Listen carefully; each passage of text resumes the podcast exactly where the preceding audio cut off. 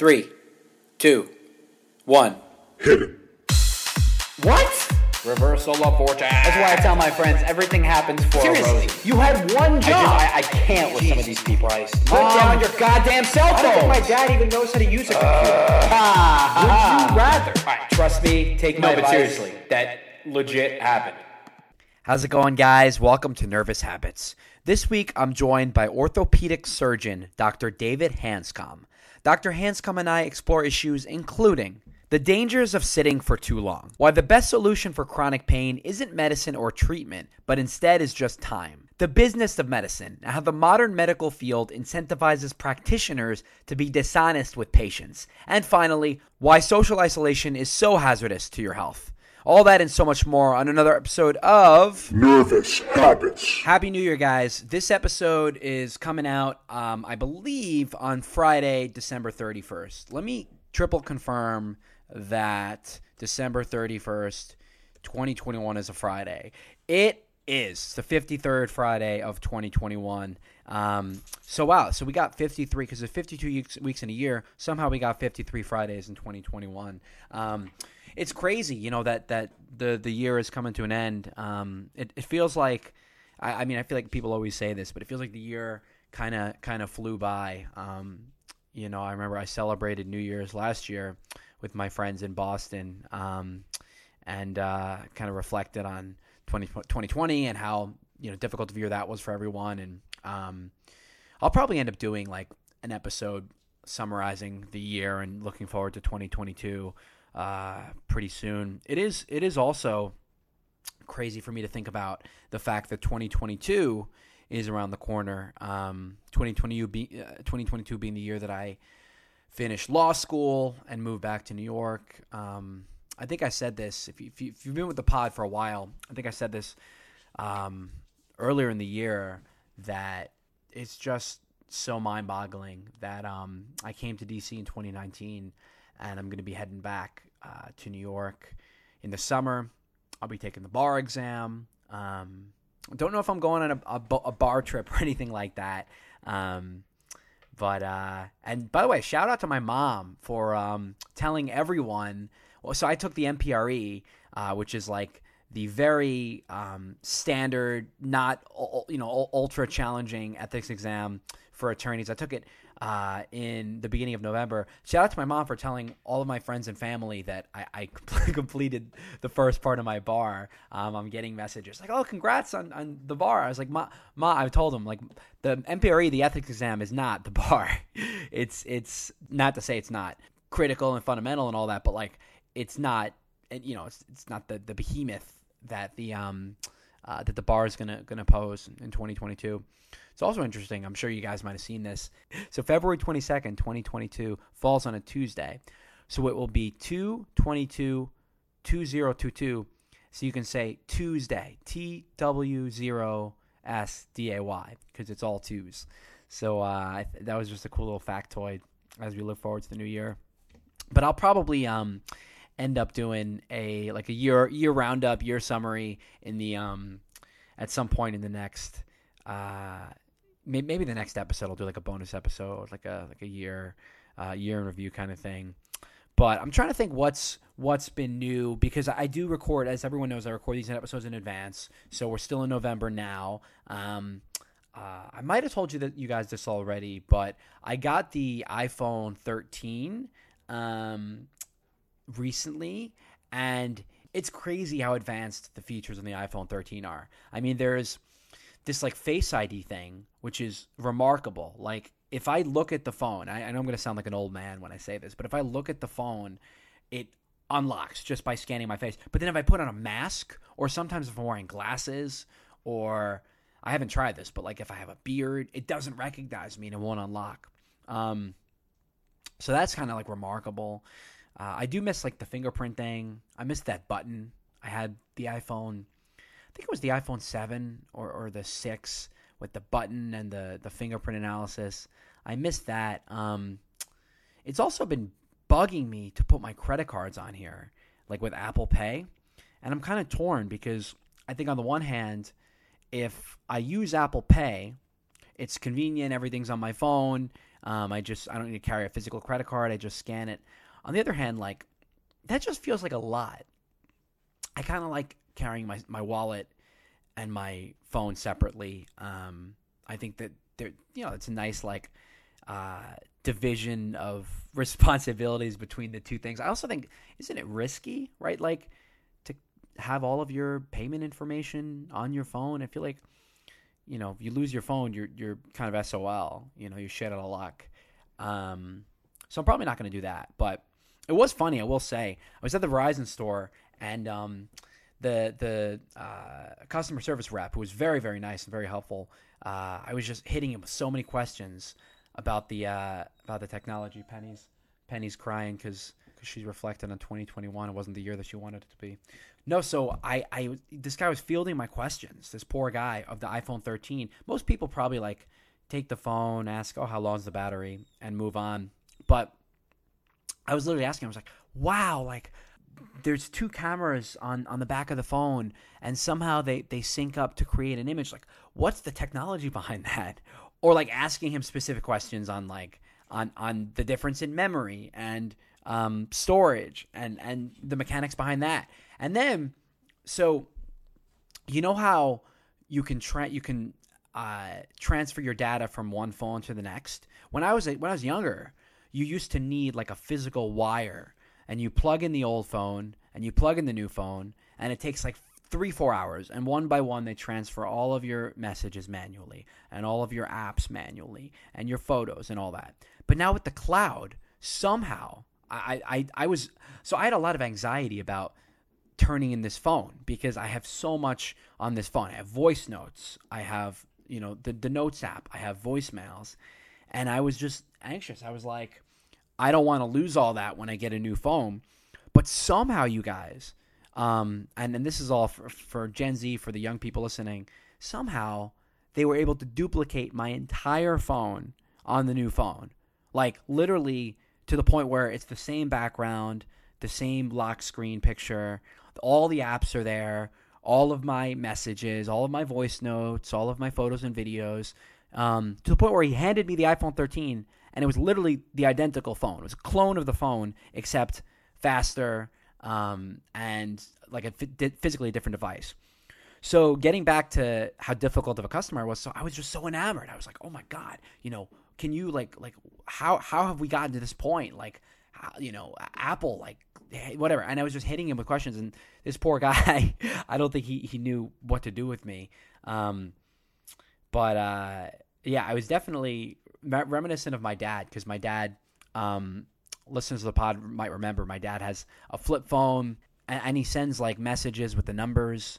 Like instead of the letters, he has to hit like two, three times to do the letter F, and like you know M three, and like all of the, and like he doesn't have a space bar, so kind of reminiscent of my dad. I was so like, um, and I consider myself pretty technology forward, like staying on top of, of things. But like when it comes to actual um, like products, I've just never been a materialist to the point where I need the next big thing. Like I need the the newest iPhone or um, iPad or wearable, like you know Apple Watch.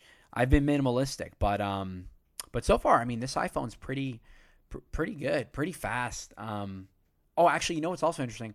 I think I asked. I went to the Apple Store, um, and uh, I think I started mentioning.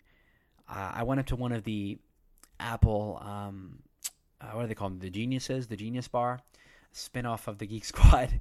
I asked him. I was like, "Oh, hey, um, um, I needed a, a new iPhone because my old iPhone's battery life was slowing down and uh, Apple was intentionally degrading my old phone's performance. And this guy was so defensive. You would think he'd like laugh about it because I was kind of making a tongue in cheek joke about how Apple um, deliberately slows down the operation of their phones when new models come out. So you think he'd like laugh about it, but he was actually pretty tremendous. Like, "Oh no, no, no, we don't do that. We don't do that at Apple. Like, you know, there's no way that that um, we would actually, you know, uh, intentionally, you know, because they're hit with these pro with these obsolescence lawsuits all the time that they're manipulating and slowing down their old devices." Um, when they put out new software, but yeah, he was he was pretty hurt, uh, upset about it. So I, I thought that was just um, pretty funny that even at the lowest uh, levels of the totem pole, um, yeah, Apple Apple won't stand for any slander on the timeline. Man, so this is this has ended up being a long intro rant about the iPhone 13. But in any event, I'm gonna probably do another episode uh, talking about the you know the, the year in review and looking forward to the next year. Um, so things have been things have been solid. Otherwise, I mean, I um I'm going to my one of my uh, close friends from childhood is, is getting married um, in Texas uh, next month in December. So this episode's coming out in late December. So when this comes out, I will have already attended the wedding. Um, so I'm sure that's going to be uh, that's going to be pretty pretty emotional for me and um, for my buddy. Uh, and then of course, final exams are around the corner, and uh, my clinic is keeping me busy in law school. Um, so a lot of stuff in the future of now, which will have been in the past when the episode comes out. But yeah, so getting to this episode, um, I actually had a chance to interview a very prominent orthopedic surgeon. Um, and I think this conversation, just to be like candid with you guys, it's really geared towards two groups of people. It's geared towards people who are not young and probably struggle with um, back pain, or if you're, you know, if you are young and you struggle with back pain for some reason, this conversation will be useful for you. And it's also really, um, and I think it's also going to prove to be uh, practical for folks who are neurotic hypochondriacs, right? Like who are always worried about their health, who are always running to WebMD and Reddit looking for medical advice, or if you're me, pestering your friends in med school with questions. So either people who are you know, struggling with back pain or people who are neurotic, hypochondriacs. Um, guessing if you're a listener of Nervous Habits, you might fall into the second bucket. Um, but I really wanted to speak to today's guest about uh, two things, which are really structural issues in the back, like uh, sitting and posture and the dangers associated with those things, as well as non structural issues, which are more related to um, acute and chronic pain caused or exacerbated by anxiety or OCD or other forms of psychosis. So, and we talk about both, both structural and non structural issues. So, I just want to say a couple words about um, my guest this week. Dr. David Hanscom is a board certified orthopedic complex deformity surgeon and the author of two books, Back in Control and Do You Really Need Spine Surgery?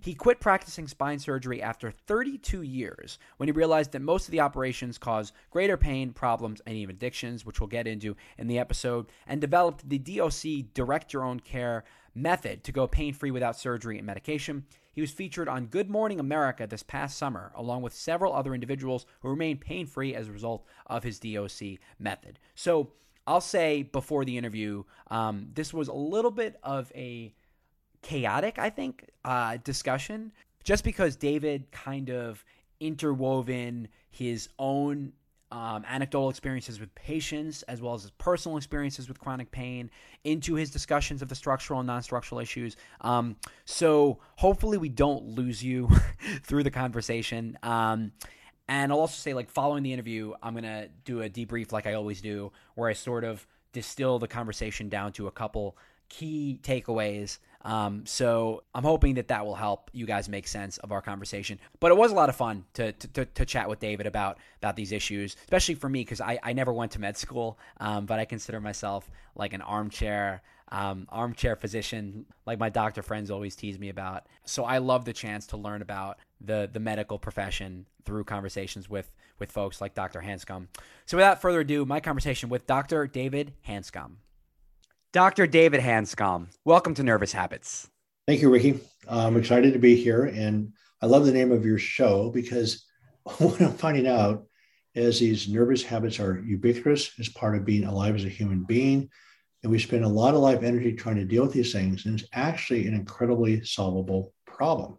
Yeah, I, I, I, appreciate that. I'm glad I'm glad you uh, recognize um, sort of the the theme behind the pod. So you've been an orthopedic surgeon since uh, 1985. What was it about the musculoskeletal system when you were, were starting out as a med student that you found so appealing?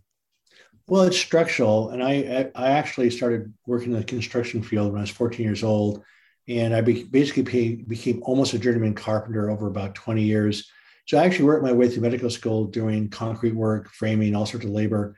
So I like structural things. And so orthopedics seemed like a just interesting thing to do. And that's how I got into the whole surgical world. So the reality is, uh, David, is, is, that the the human body, and particularly the back, um, wears down as you age. So I'm wondering, you know, a lot of the listeners are, are, are on the younger side of nervous habits. So, so generally speaking, do you believe that this sort of back pain is inevitable for all people? And at what age should listeners really start to be concerned about back pain?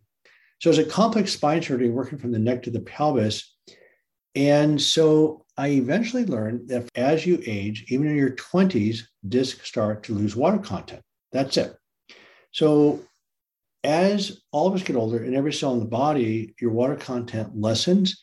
The disc becomes darker on MRI scan because the MRI scan measures water content. So it turns out that disc degeneration is sort of an MRI scan diagnosis.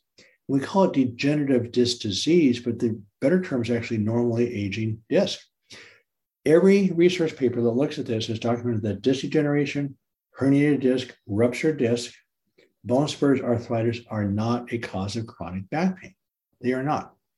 So yet we're over, we're so again, we're talking about chronic pain over more than six months versus acute pain and chronic pain in any part of the body, migraine headaches, burning sensations, skin rashes, all of those are neurological, neurochemical issues. So what I found out, I spent eight years of my practice operating on people's back pain with lumbar fusions to quote stabilize this degenerated degenerated disc. Then the data came out in 1993 that the success rate of a back fusion in solving back pain was 22%. So I stopped.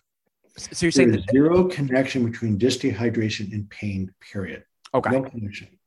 So are people in their should people in their 20s be more vigilant or is that the time when people should start being vigilant about this kind of thing? If you want to talk about acute pain, again, you can tweak your back, tweak your disc and it hurts for a few weeks. So after a few weeks, like any learned skill, with repetition, your brain memorizes the pain. So chronic pain is a completely different animal. So acute back pain is actually self-limited, gets better. It's very anxiety producing because it hurts so badly so we don't know exactly what causes acute back pain, even though we have lots of different theories. So it could be a little bit of a disc tear, muscles, tendons, ligaments, all those things can cause back pain. But with chronic pain, let me give you a couple examples. For instance, lack of sleep actually causes chronic pain.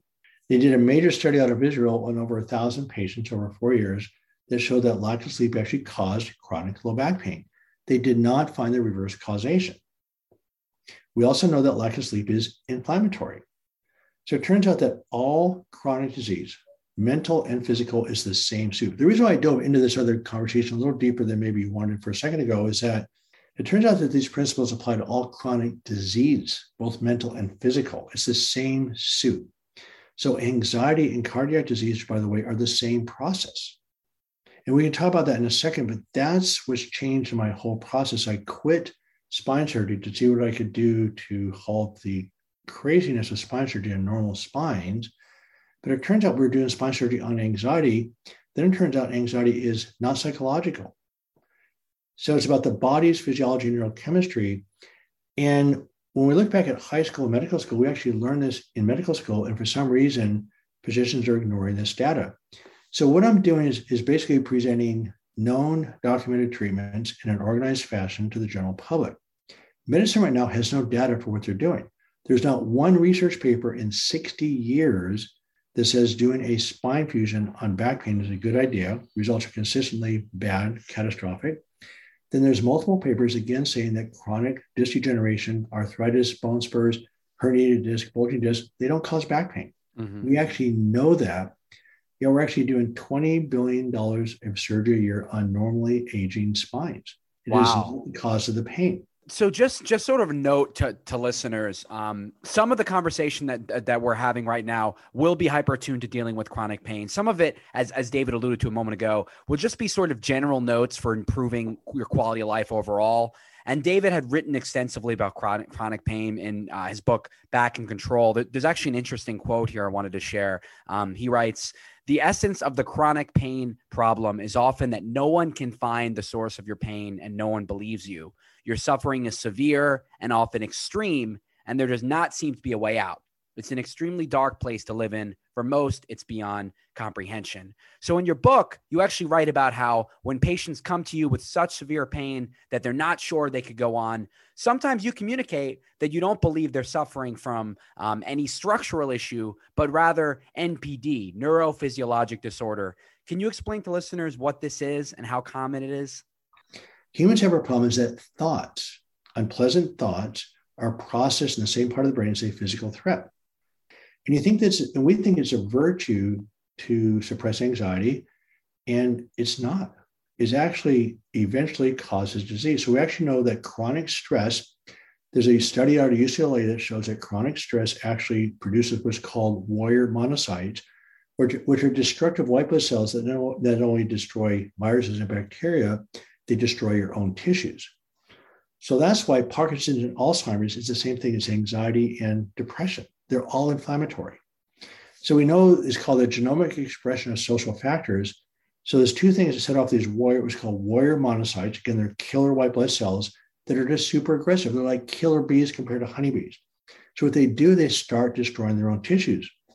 And we've known for 50 years that chronic stress causes major diseases and early death.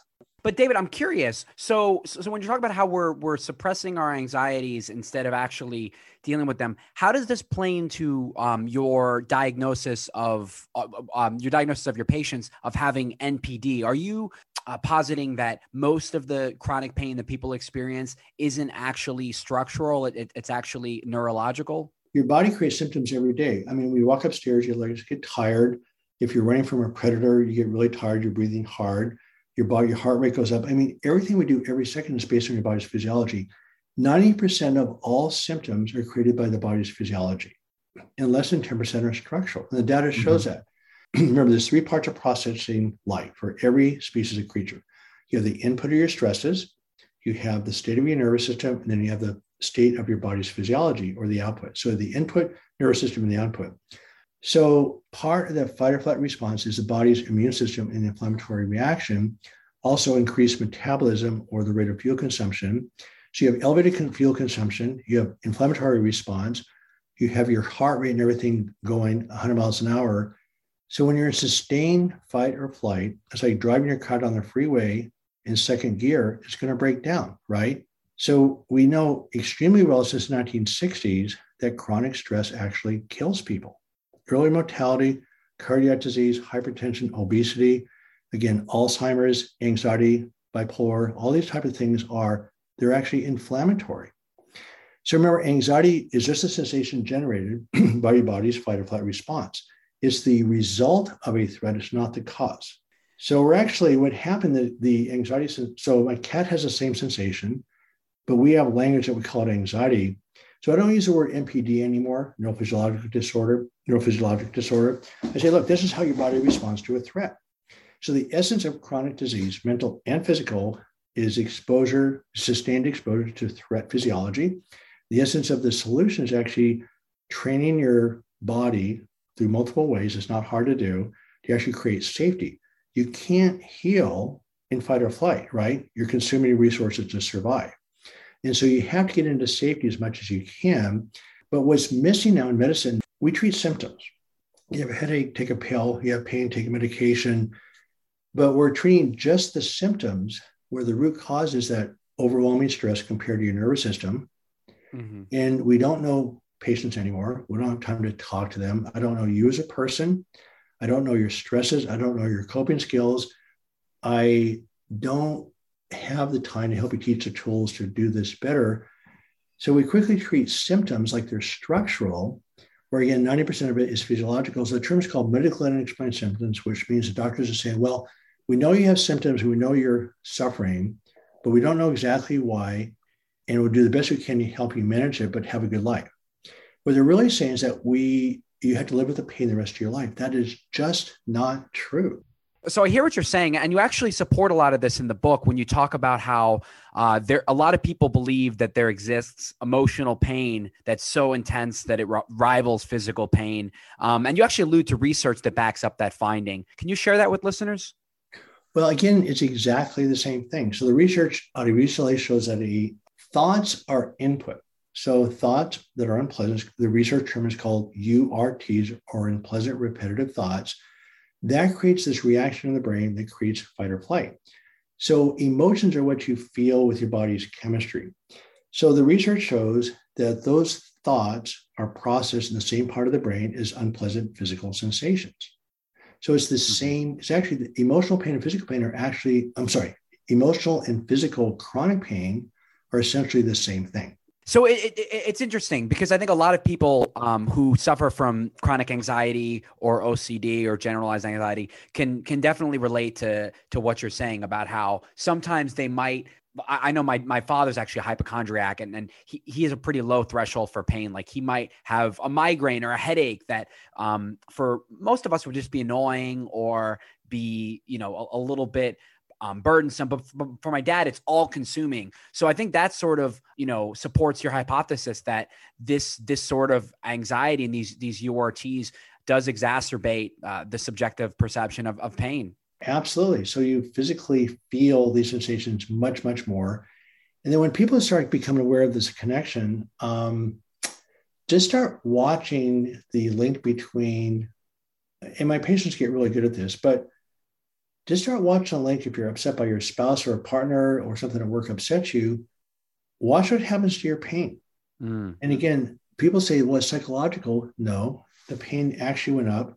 It's not your imagination. It's not because you're a wimp. The pain actually went up. Yeah, I know you noted in the book uh, that in medical school you were taught that back pain disappears 90% of the time um, and that patients should sort of buy time until it resolves. So, is that part of the reason why your sort of your central belief is that people with chronic back pain should go pain free without medication and without surgery? So, again, I'm just trying to present documented medical treatments that are there. Medicine right now doesn't have the data. I call it this, you know, this integrated medicine, integrated medicine comes closer than um, mainstream medicine, but the, my term right now for mainstream medicine is disintegrated medicine, mm-hmm. treating just symptoms. We're not looking at the root cause of these symptoms, which is again fight or flight physiology. And so when it comes to people going to pain free, you can't do it with positive thinking. You cannot do it with mind over matter. You cannot do it with physical therapy you got to understand the sequence of how the body works. Once you understand the nature of why you're developing the symptoms, then you can address the input, you can calm down the nervous system, you can control your body's physiology. And between approaching these situations on your own terms, symptoms disappear. It's not hmm. managing chronic pain, the symptoms actually disappear, including anxiety. Right and you actually um, you sort of formulated this this interesting method the doc direct your own care method um, mm-hmm. which which is all about um, taking back uh, you know, control and, and, and, you know, tailoring your own plan to addressing this, this pain. Um, the first one, and you alluded to this earlier, the first of the four steps is getting seven to eight hours of uninterrupted sleep. So why right. is that, is, is, that, so first of all, is that important for e- everyone, regardless of, of chronic pain and, and why specifically folks with, with chronic pain is it important? So what sleep does is, uh, let's talk about pain for a second. Again, I said, like I said before, lack of sleep has actually been shown to induce chronic back pain they, they, look, they look at just back pain. Then they also found that one night of sleep that's poor actually doubles your pain the next day. But they also found out the research shows that there's more of a correlation with lack of sleep and disability than there is with the pain. And so, what happens with lack of sleep is inflammatory. Again, we're, we're talking about safety versus threat. And you need to be in this safety, rest, and digest mode before you can before you can heal. And so people get four or five hours of sleep and they think they're not sleeping because of the pain. It's actually the other way around. So lack of sleep is inflammatory. So what sleep does, we look at the input nervous system and the output. What sleep does, it increases the resiliency of the nervous system. So it takes more stress to set off the fight or flight response. The other things that help the nervous system become more resilient is an anti-inflammatory diet, right? So I'm not a great diet person since I'm a surgeon, but I have learned that if you can do an anti-inflammatory diet, again, you've dropped down the reactivity of the nervous system. Um, and the other thing that's really profound that exercise is profoundly anti-inflammatory. Again, increasing the resiliency of your nervous system. So yeah, the answer is sleep is probably number one. If we don't give people sleep, and the rest of the project doesn't work.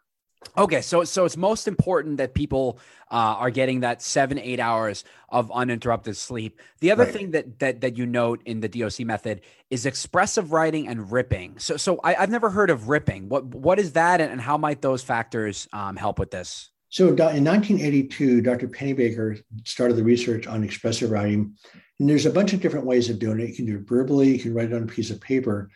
But what he found out is that emotional expression on a piece of paper was incredibly effective in improving liver functions, kidney functions, dropping down anxiety, depression, sleep, actually wound healing improved, viral load dropped down. I mean, it's like 30 major physical changes that occur with what's called expressive writing. And they did it with deep emotional expression. And it turns out that people have a hard time writing down deep negative thoughts. They're mm-hmm. sort of afraid of them. And so what we started to do is just writing free writing. And the reason why you tear them up is for two reasons. One of them is that you can't escape your thoughts. It's just a separation exercise. So the thoughts are on a table. You're sitting right here. And so that's there's now a space connected with vision and feel. So it's a metaphor for separating from your thoughts. And there's a very famous essay written by Dr. Wegner in 1999 is called The seed of Our Undoing. So humans have a need for mental control, which creates all sorts of havoc in the mind. Mhm. And simply writing down the thoughts that you're trying to suppress makes a huge difference. So you turn them up for two reasons. One of them is to write with freedom. The more crazy, bizarre the thoughts, actually, the better. Doesn't have to be, but the more emotional expression comes out on a piece of paper, the better. And then the re- other reason to, to tear them up, which I think is more important, is that when you write, all these issues come up, right? Mhm. They're not issues, they're just thoughts.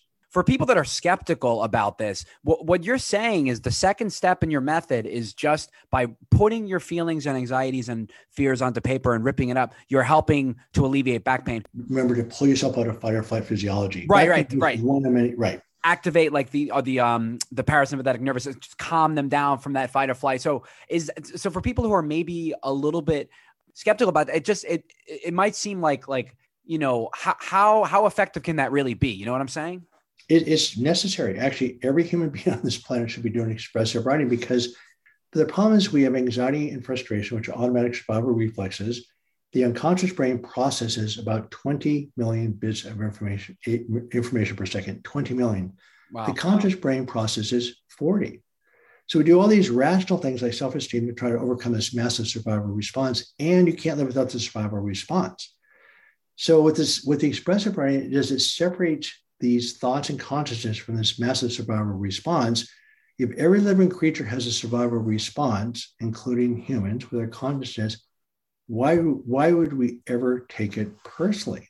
Mhm. It's sociopathic, it's amoral, is supposed to be unpleasant because it forces you to take survival action. So the first step is actually looking at the anxiety, frustration as a necessary survival response. It's a gift. We Right. would not be alive without this response, but it's not controllable with rational means. So with self-esteem, we're doing an endless number of things to try, try and make yourself feel better about these unpleasant sensations. And when we feel better, we feel badly about ourselves when we get judgmental, critical, self-critical, whatever it is. And then so we're trying to do this self-esteem thing to compensate for this massive survival response. It's very, very, very unpleasant, and it's supposed to be that way. It, it also does seem like um I mean for for Gen Z, for folks in Gen Z who are listening who are uh, you know adapted to the digital world this does require putting a pen to paper which might be foreign for a lot of people to actually be able to to rip up the thoughts there's no digital equivalent David you can't type something out into uh, you know uh, onto a word doc and then put it in the trash you actually need to physically rip it up Well, know, I talked to Jamie Pennebaker about, about this, and the answer is we don't know. And I think it probably is fine. I think it probably is okay. And then you also can do it verbally. There's research showing you, you actually stand in a small room and just verbalize the thoughts you're trying to suppress. Um, and then what David Byrne suggested, which I, I found personally in my own journey out, you stand in front of a mirror and talk to the mirror with the thoughts that you have in your head. You would never talk to another human being the way you talk to yourself. It's a very look yourself in the eye and try that. It's very unnerving, by the way. David, I, I want to finish explaining the uh, um, the the four step approach because we talked about the importance of un- uninterrupted sleep, uh, expressive writing, and ripping. The third factor that you uh, allude to, and, and you mentioned exercise, but you say either a form of physical exercise and or meditation. So how would this be effective? So what happens with mindfulness, which is different than meditation, I call it active meditation. And we actually did this in surgery all day long, where you just, I mean, just right now for a second, just drop your shoulders, take a deep breath, let it out. And what you're doing instead of fighting these racing thoughts, which by the way gives them more neurological energy, um, you simply switch sensory input. And you do it three to five seconds all day long. I wish I could do it more. I get distracted, but it does become somewhat automatic that in okay, a little frustrated or some crazy thought pattern coming in, into your brain, just drop your shoulders and feel the back of your chair. So you basically what you're doing, you're changing the sensory input with what's called mindfulness. And again, the active meditations are a very abbreviated form of mindfulness and very effective. Meditation, by the way, is a very advanced skill. I mean, honestly, an advanced skilled meditator can do the entire doc process on their own. Right. You look at the input, you separate from it, you've come down the nervous system, you've learned a your body's physiology. But what happens with most of us is I could not get my patients to start there. I could not do it myself. And so what the expressive writing does, by the way, it actually does. Remember, meditation is awareness, separation, watching the thoughts come in, watch them go out, mm-hmm. then you move on. So it's a powerful process that's great for maintenance. But most people's minds are racing so fast and they're so frustrated and their metabolism is so high, they can't start there. So meditation is very powerful. It's sort of the end game with this whole process. Right. Um, but what the expressive writing does, we, there's a term we use for expressive writing called mechanical meditation. We've done awareness and separation in one move. The thoughts on the paper, you've now separated. And then the third part of neuroplasticity is redirecting. And that's where you take a deep breath, drop it down, and just put your brain on a, on a different sensation. So, comp- so the little mindfulness exercise combined with expressive writing actually is the same thing as meditation. You've done awareness separation and then redirecting. And so the writing just very concrete, breaks through the circuits. I will tell you it's the only one mandatory step of the process. It's not the solution, but nothing really happens without it. And again, there's 1,200 papers published right now that states that it works. 1,200. Mm. Yeah, I, I, def- I definitely, I definitely um, uh, see that as being sort of a, a fundamental component of this process, David. And the fourth step that you note um, and this is something a lot of listeners can relate to. You say avoid gossiping or talking about your pain, and I'm sure a lot of people, either the, you know themselves or their parents or relatives or friends, um, know that there's you know people who are constantly either expressing discomfort or uh, just complaining about how much pain they're in. So why why wouldn't that be? Because you mentioned how important it is to to be expressive and, and to put your thoughts to paper and to verbalize. Why wouldn't that be effective? Why is it important to avoid talking about your pain? Well, first of all, you're connecting with other people, and so there's a mirror neurons effect. You're actually reinforcing the pain circuits. So remember, the solution to chronic pain is actually you're developing a different part of your brain that doesn't have pain. It's like installing a virtual desktop on your computer. So what you're doing, if you're see, people think they have a better life by solving their problems. You have a better life by creating a better life. So the key word here is neuroplasticity. Your brain will develop wherever you place its attention. So if you're going to learn French, you're going to practice the verbs, you're going to learn the skills, you may immerse yourself in France but you're not going to learn French by trying to fix your English. So you're reading self help books, you're going to medical care, you're talking to your friends, you're complaining. Where's your brain? Where's your brain's attention? It's on the pain. Right. So what we found out equally as powerful as the expressive writing has been simply let's say you're in my office right now. You've had chronic back pain for three years. I'm going, Ricky, when you walk out of the door of my office, you will never discuss your pain or medical care with any other person except your providers especially wow. your family, especially your friends, ever. And then again, since mental pain is a bigger problem than the physical pain, no complaining, no gossiping, no giving unasked for advice, and no criticism. Essence of healing is minimizing your time in fight or flight. So you're complaining and gossiping. What are you doing to your nervous system? It's always cranked up. It's always in, in high gear. Right. And this is the hard part. People say, well, that's a psychological intervention. Not really. You're just changing the input, which changes the physiology. Remember, your sense of well being in this planet depends on your body's physiology. So if you're in rest and digest in that physiology, you feel great. If you're in fight or flight, you feel agitated and anxious, and you don't feel so good. That's a really good point. I hope that uh, that folks listening will will take that one to heart. Um, that uh, but that you really should only be discussing your pain with with your providers um, to the extent that you can. So, so okay, so we mentioned uh, getting seven eight hours of uninterrupted sleep, expressive writing and ripping, some form of exercise or meditation, and avoiding gossiping or talking about your pain. Um, but as I alluded to, uh, you know, a few minutes ago, even though you were taught and, and you've you know learned that back pain generally disappears ninety percent of the time without medical intervention. Uh, there is a lot of pressure in the medical profession, um, and not just in orthopedics, David, but uh, in, in other uh, you know fields as well, to be prescribing a drug or you know performing surgery, as opposed to just biding time and, and prescribing rest or um, some of these some of these other practical measures. So why why do you think that is? Do you think that's a problem in all uh, you know medical fields or or, or mainly concentrated in yours? So now in modern medicine, right now, and there's a long story behind this, is that we're not allowed to talk to our patients. I don't know you. I don't know your coping skills. I don't know how, the root cause again is when your stress is overwhelming your coping skills, you go into fight or flight. Historically, doctors are a place of safety. You, the doctors listen to you, they understand your issues. They used to make house calls. My father was a family doctor. And so people felt really good going to their doctors right now we're under time pressure. We're actually forbidden to talk to our patients. So modern medicine, by taking away the capacity to listen, is a very, it, I think it's negligence. In other words, the number one thing I have to do is actually, first of all, from a purely safety standpoint, I want you to feel comfortable with me. I need a relationship with you actually to heal. So we talk about back in control, we, we can talk about the doc journey, but it really starts with a healing, healing relationship with your clinician, physical therapist, chiropractor, whoever it is, is that's always been the number one thing is actually trust your doctor, feel safe with that person. Then you find ways to learn to feel safe with yourself. The problem right now, people feel the opposite. People aren't talked to, they're not listened to, they're bounced around. And again, we're treating just symptoms. So it's no wonder people feel trapped, really trapped. Right. On top of it, with the opioid epidemic, the first thing you do when you go to go to a pain doctor, they want to drop your opioids. Mm-hmm. Well, I'm not a fan of opioids but I'm not a fan of on the first visit taking them away.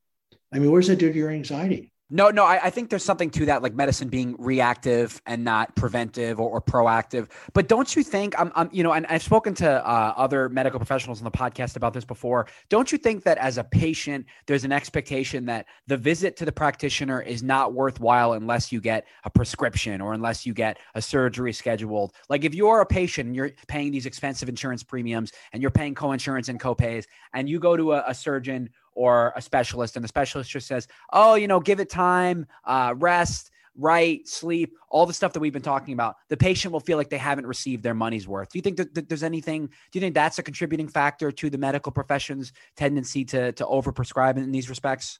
So, but Ricky, this is the business of medicine. So we're telling you that there's something wrong with you, and we can give you something to fix you, but it's going to cost you money, right? Yeah. So there's a vested interest. So what medicine done, they programmed us. We know this physiology really well. It's been around for centuries, particularly decades. So what's happening is that it's profitable for us to spend less time with you, to see more patients, do more procedures. 80% of a surgeon's income, by the way, comes from procedures. Okay. And then the like spine surgery, again, the effectiveness is 22%. So we are flat out. I mean, I don't know if you saw the docudrama of um, the Sackler family of dope sick. No, the uh, on Hulu, the Dopesick. I'm, I'm actually learning learning about uh, learning about in my corporations class, but I've not yet watched it. Doing the same thing in spine surgery. We are lying to the public. We are. We we are not being truthful. That if you if I told you that you had a, a chance of success of 22 percent, would you do the operation? As a as a practitioner, no, absolutely not. No, no, as a, as a patient. Oh, as a patient, uh, no, no, I wouldn't. Don't don't you think patients, don't you, don't you think patients should know that? Yeah, there's there's informed consent issues for sure, um, and and I think it's it's important um, for people to to educate themselves and, and have conversations like this as well. And, and and I also think, as you're saying, this isn't and, and just to be clear, David, this isn't just um, relevant to orthopedic surgery. Uh, you know, I know this it's outside of your specializations, but like, does this apply to other? Does this apply to like neurological procedures as well, or or cardiac cardiac you know cardiac procedure? Is, is it rampant across the medical? Well, I spent two years being in, in internal medicine before I started orthopedic surgery. And so then I, you know, by default, I spent tremendous, tremendous amount of time in the mental health world. Mm-hmm. And remember, doctors tend to compartment, compartmentalize themselves because they are, um, it's more profitable. But guess what? We're physicians. We know all this stuff. I mean, specialists will wash their hands and say, well, that's not my duty or not my job. That's not true. Yeah. Remember, a person is a living human being creature that responds to the environment with cues of safety versus cues of threat. And when you, now you have symptoms, you come to the symptoms with the doctor. So if you have a stomach ache and I give you some medication for your stomach ache, but you're going home to an abusive spouse, how's that going to work? Right? Because I mean, so the Uh, stomach ache is not psychological. It's your body's response to a true threat there, right? So again, when your body, so I don't know if we review this, but there are over 30 different symptoms created by sustained fight or flight, 30. And then also the diseases. And again, cardiac disease, Alzheimer's, peripheral vascular disease, hypertension, obesity, anxiety, depression, OCD are all the same diagnoses. Mm-hmm. So again, sustained fight or flight, the solution is creating safety with either your own tools or with people around you, et cetera.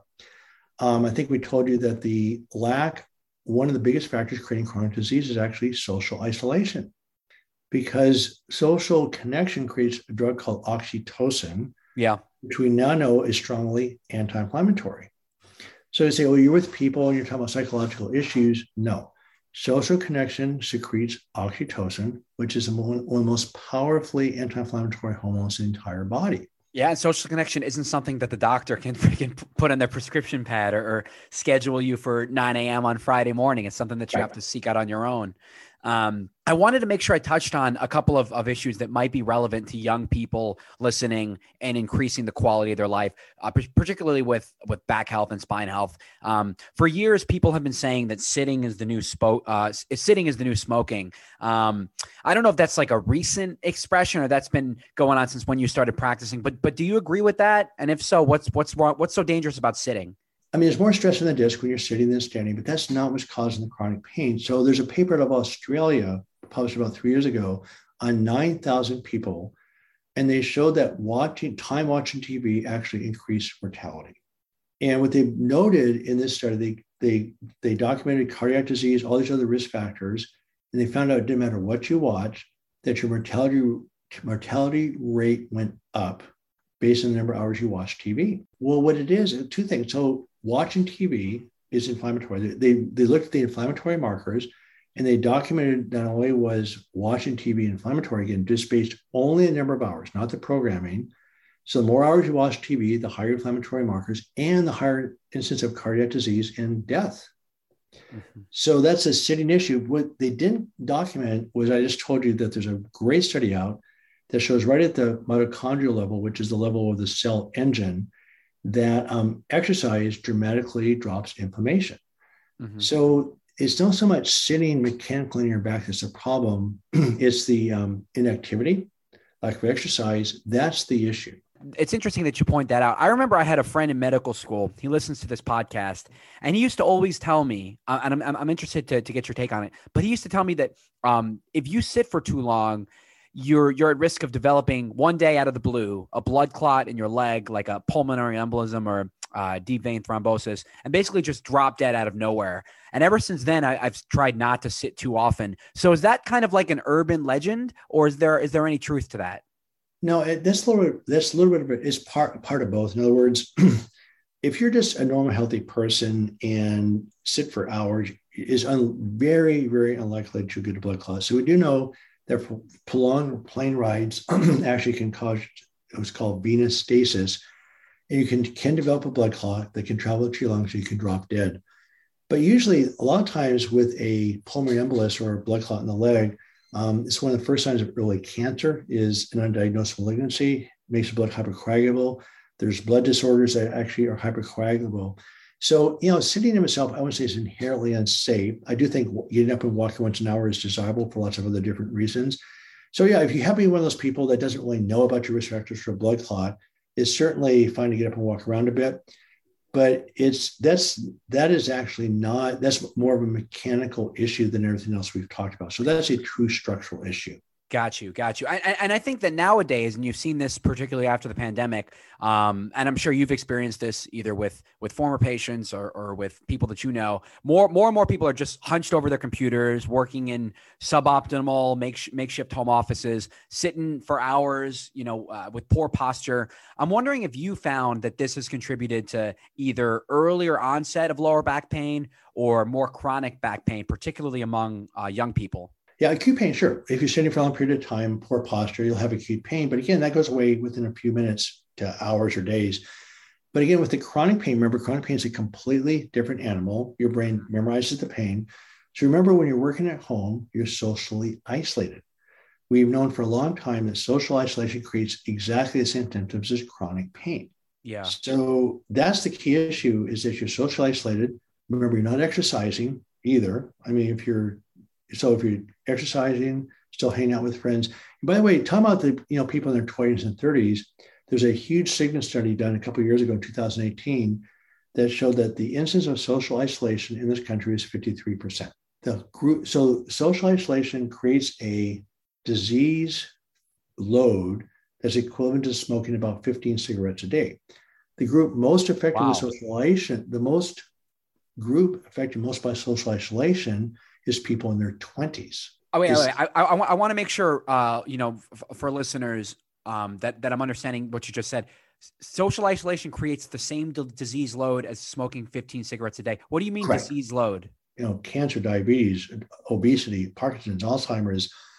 I mean, anxiety, depression, all those things are again inflammatory responses. And so social isolation creates that process.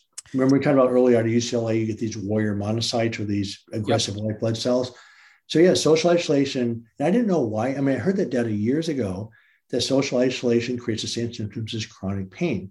Well, I now know the word is chronic disease, not just chronic pain. Of course, chronic pain is one of those diseases, but social isolation causes people a lot of major physical and mental illnesses.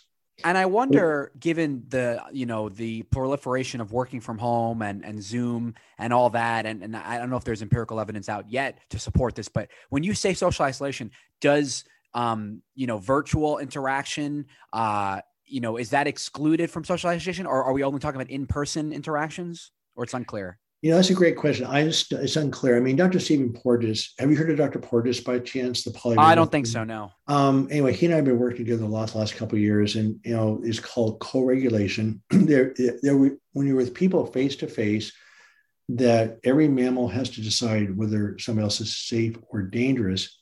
So it's mammals who have an independent jaw. They have different ear bones compared to reptiles so it's called co-regulation. Mm-hmm. So what the vagus nerve does is anti-inflammatory.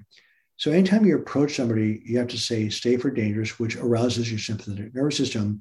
So it's interpretation of facial muscles and facial expression that allows the parasympathetic nervous system to kick into place through the vagus nerve to actually allow people to socially interact. So the answer is we do know that, for instance, when we do Zoom meetings, that they seem to be as effective as in-person meetings. But I don't think Amos think really that Zoom is a way of social interaction that really makes makes up for not seeing people in person. Got you. Got you. Um, I, I want to go back to the acute pain for a moment um, with respect to the structural issues. It does seem like nowadays uh, everyone from from young people to middle aged people uh, has has very poor posture. I'm wondering what you make of this um, and and you know whether people listening can, whether there are active steps that people can take to improve it. Well i mean i do think that obviously keeping your back straight puts less less stress on your whole body. Um, but i also think that you we do know we know this for many many decades that one of the biggest factors is actually improved by patients in chronic pain both mental and physical but particularly physical is the weight room resistance training. And there's something that happens in the weight room that we do know that as people get older, they lose their muscle mass. The weight room completely stops and reverses that process, number one. Second of all, there's something about actually pushing the weights that changes the activity of the brain from being reactive to proactive. So it's not just the weights themselves and blood supply to the muscles, there's something to do with the nervous system to the muscles.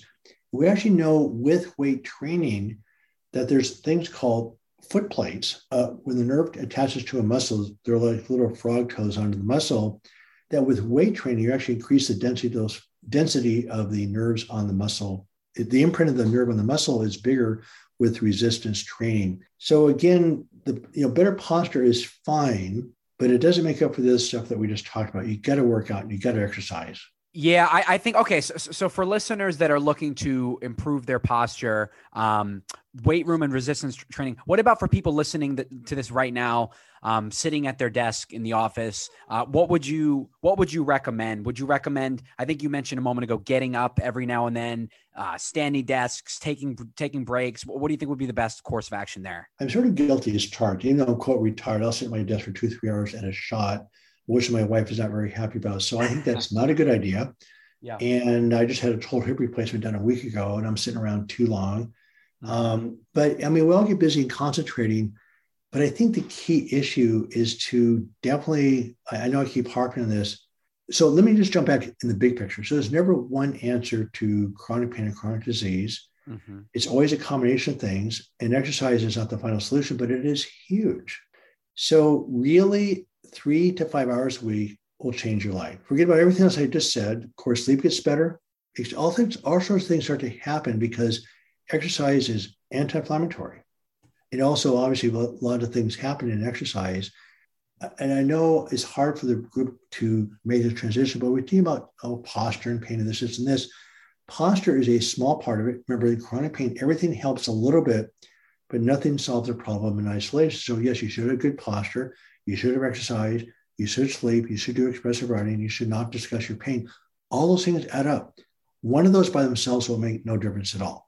Okay, so so one of these activities that you're recommending isn't going to completely uh, resolve the problem. All of them, um, you know, needs to be done for all of them in conjunction. Um, so to everyone listening, you can purchase Dr. David Hanscom's books, Back in Control, and Do You Really Need Spine Surgery uh, on Amazon or anywhere books are sold. I'm sure my listeners want to know where they can go to follow you and to learn more about your work in general. Well, the, again, we have a process now. It's a guided course called the DOC Journey, Direct Your Own Care. This is very self-directed.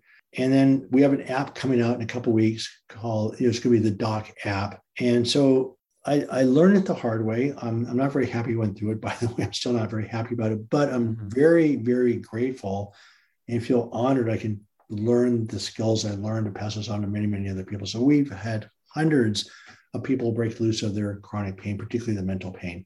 Yeah, no, I mean you're doing you're doing incredible incredible work. So definitely, everyone listening, make sure to check out David's David's website. Uh, and if if anything that that we've said that we've talked about today um, interests you, or if you think you can benefit from it, don't hesitate to reach out. Uh, Dr. David Hanscom, thank you so much for joining me again. I really appreciate you taking the time. Thank you, Ricky. No, I really enjoyed it. You were great. There you have it, guys. That was my conversation with Dr. David Hanscom. As I sort of alluded to before our discussion.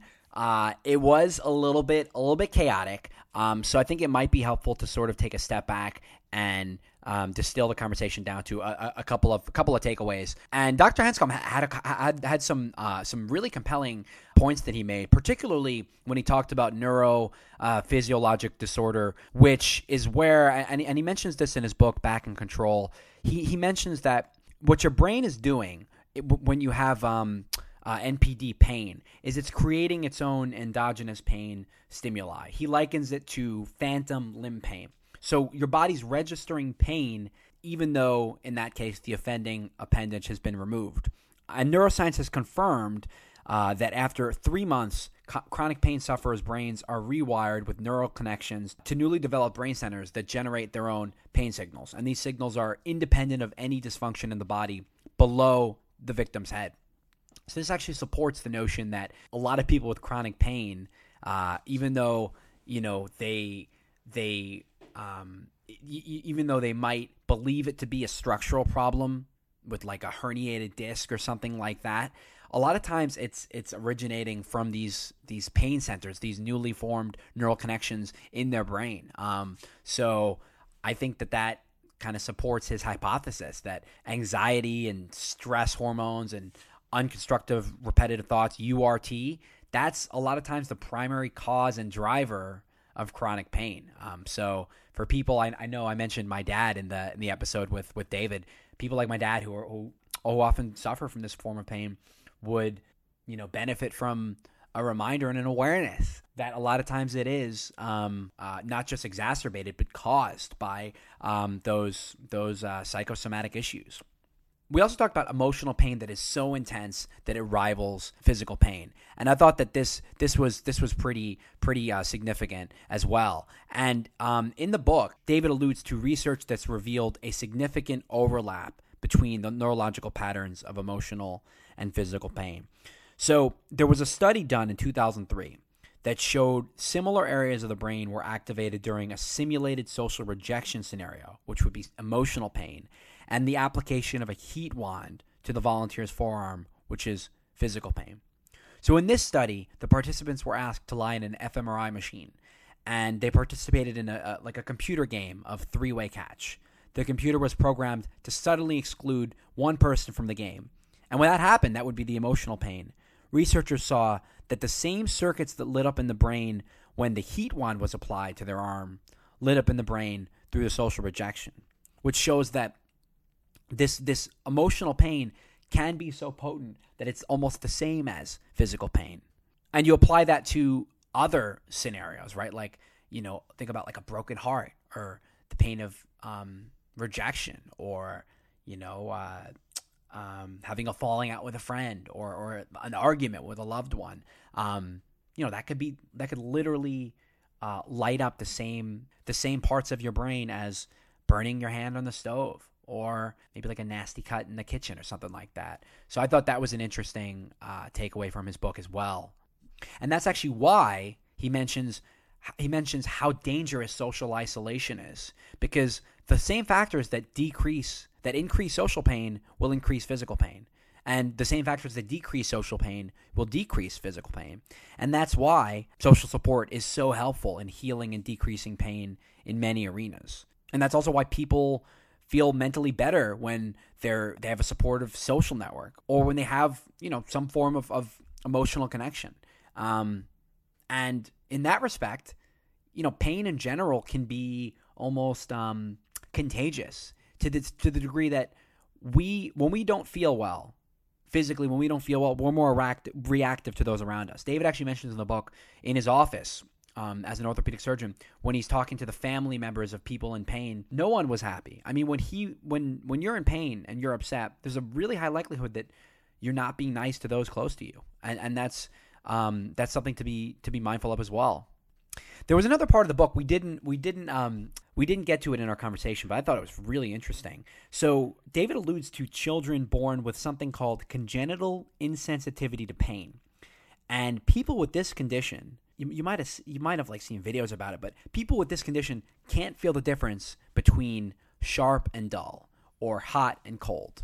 So they can't actually sense when a hot beverage, for example, is burning their tongue because they have a lack of pain awareness. And while that might seem great, might seem like, oh wow, they, they can't feel pain, they're indestructible, they're invincible. What ends up happening with uh, people born with congenital insensitivity to pain is they end up accumulating wounds and bruises and broken bones and other health issues that might go undetected. They might have had um, they might have mouth or finger wounds due to repeated self biting. Um, they might experience burn related injuries. And sadly, people with congenital insensitivity to pain often have lower life expectancies. I think in the book he says like a lot of people, you know, pass away before they're a teenager. So I think that shows, and this almost gets back to the conversation with Anna Lembke when we talked about pleasure and pain, almost the, the utility of pain. Like evolutionarily, we need pain in order to understand what not to do, right? Like, don't, you know, our, our nervous system is telling you, don't put your hand on a hot stove or don't put your hand in the fire because you'll get burned. Or, you know, don't approach that wild animal because it might bite you. Um, so so I think that so it makes sense that people with an uh, congenital insensitivity of pain would end up suffering those injuries. You know, I might I might change the name of this podcast from nervous habits to uh, painful habits or nervous pain because uh, I feel like that that's a, a, theme now of the um, of the podcast. But uh, but yeah, I mean the survival. I, I mentioned the survival expectancy of people born without pain receptors. David talks about in the book is twelve to fifteen years. So um, so yeah, I, I found that I found that really interesting.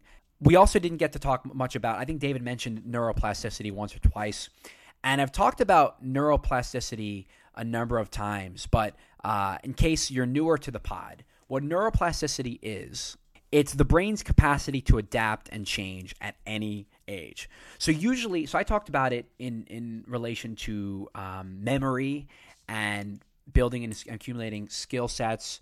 Um, but the nervous system has almost an unlimited capacity to evolve. Uh, David notes the brain has 86 billion neurons, all of which have multiple connections to each other. So the number of connections is almost infinite. And the upside of that is you can tap into neuroplasticity to decrease your stress chemicals and to alleviate your pain response. And in the book, David talks about, and this is this is all stuff I've mentioned on the pod or all stuff you're familiar with, but he talks about ways to actually tap into neuroplasticity. Meditation, we've talked about, mindfulness, cognitive behavioral therapy, expressive writing, eating as a way of, of decreasing stress chemicals. Not stress eating. So, so let's not let, us not get that confused.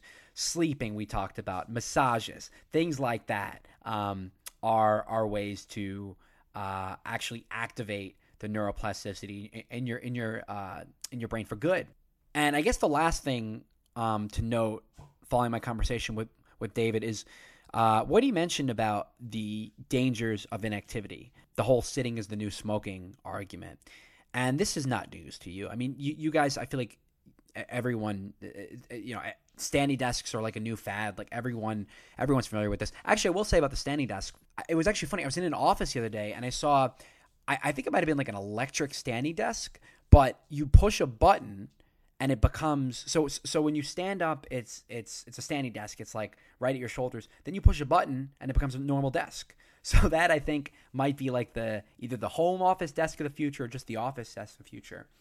And yeah, I mean like the data the data is irrefutable, you guys. Um, especially post pandemic. So there was a Gallup poll conducted in um, January, and it found that 56 of American employees were always or sometimes working from home, while another survey said that 18% of Americans added more than seven hours of daily sitting time to their days in 2020. In quarantine, whether you're sitting at the computer doing work or you're streaming things, sitting on the couch, um, watching Netflix or, or, you know HBO, um, or you're just sitting having coffee. People people are people are sitting all the time, and that inactivity, um, you know, is is toxic it's toxic to to your body for ways. I mean, we're just we, we're just talking about or- orthopedics today, but you know, if I had a cardi- cardiologist on, I'm it's also toxic to your heart health. Um, and and it's it's important not just to uh, not just to stand and walk around every 20 30 minutes every hour but it's also important to, to maintain good posture and, and and david alluded to that as well and it does bear repeating right like sitting is kind of inevitable you think about think about certain occupations, bus drivers, bank tellers, but I guess they I guess they can stand gamers, people who who go on who use Twitch, anyone who works at like a computer, designers, programmers, like you're gonna be sitting a long time. That that's kind of inevitable. I guess you could stand, although I guess in some of those occupations you can stand as a bus. Like they have buses where you can stand and drive, and they have you know gamers can just stand instead of sitting. But it is it is inevitable, you know. But but, but the research, you know, at NHS, uh, Mayo Clinic, the research does show that sitting slows metabolism, which affects the body's ability to regulate blood sugar, blood pressure, break down body fat, and it's especially risky if you're overweight and obese, if you have um, type 2 diabetes. So it is important to to get up and move, right? Like um, you know, take the the stairs instead of the the elevator or the escalator. Uh, set a reminder to get up and walk around every hour, right? Like if you have, we talked about, I mentioned wearable tech earlier. If you have um, an Apple Watch or a Fitbit, I think it, I think it probably shakes you. That's one of the benefits. I don't have an Apple Watch, but I'm pretty sure that every hour or so, the Apple Watch like vibrates and tells you like get up, walk around, have some water, whatever. Um, you know, like like take a walking break, take a coffee break. For me, like I'm, ne- I'm never sitting too much because I have a dog, and I think if you're really worried about sitting, buy a dog. You know, adopt a dog because uh, it's hard to sit when you have something that you got to take outside to walk every uh, every couple hours. Honestly, the best piece of advice that I would give, and, and I really should take it myself, is invest in like an ergo an ergonomic chair I mean, for me, I've been using the same swivel chair for a couple years. I have like a nice back pillow behind it. But if you think about it, you're you're you're sitting at this chair for especially if you're working from home, like 70, 80% of your of your your workday. Um, you know, you want to be you want to be comfortable, but you also want it to be the right height and support your back in the proper spots. Um, you know, just because, and David talked about this, like the seated position puts so much stress on your back muscles, your neck, and your spine, especially if you slouch like like I do. Um, so invest in a good chair. You know, people say buy a good mattress because you're going to have it for a long time. You're going to be sleeping on it a third of your life, whatever. Same thing. Invest in a good chair. I remember I went to um, I went to my uh, my friend's place and she had she had this like incredibly supportive chair. It was like it felt like I was sitting in I can't even explain. It felt like I was I was on Shark Tank. I was sitting in like Mark Cuban's seat. Um, it was just great back support, perfectly level. My back was, I was, I you know, made me want to be productive. Maybe want to pull out my uh, my legal research and start working on these briefs. so yeah, invest in an ergonomic chair, and um, and sitting posture is important. I remember when I worked in an office every couple months I'd have like a, a, fixation on a different part of my health, right? Like so I went through a um a posture fad where I'm like, okay, I need to put a tennis ball behind my neck, and if the tennis ball falls, then that means that my posture is messed up. And I had signs all around my, my desk, good posture, good posture, good posture, good posture. And it worked for a little bit, but then eventually I started slouching. And now um yeah, and now now my posture is kind of kind of fucked again. But so the advice that my friend gave me that he got from his trainer on good posture is you want to you want to tuck your your armpits in like like you have really bad BO and you want to conceal it from everyone. So so you're standing with your arms straight. If you're listening to this and you're standing, stand with your arms straight, head up, shoulders back, and then push your your um, armpits down and in like you're trying to conceal your BO from the world. I think that was a pretty pretty good uh, piece of advice I got on posture. I do think, and I kind of alluded to this in the episode, I do think that everyone, like societally, we just don't have we just don't have great posture. I think, especially because we spend so much time looking down on the phones and sitting at the computer, all of us are just perpetually slouched. Like our, our shoulders are rounded. Um, I mean, uh, yeah, it's so it's important. Like I said, stand up straight and tall, shoulders back, stomach in, head level, um, and then um, tuck your tuck your armpits in.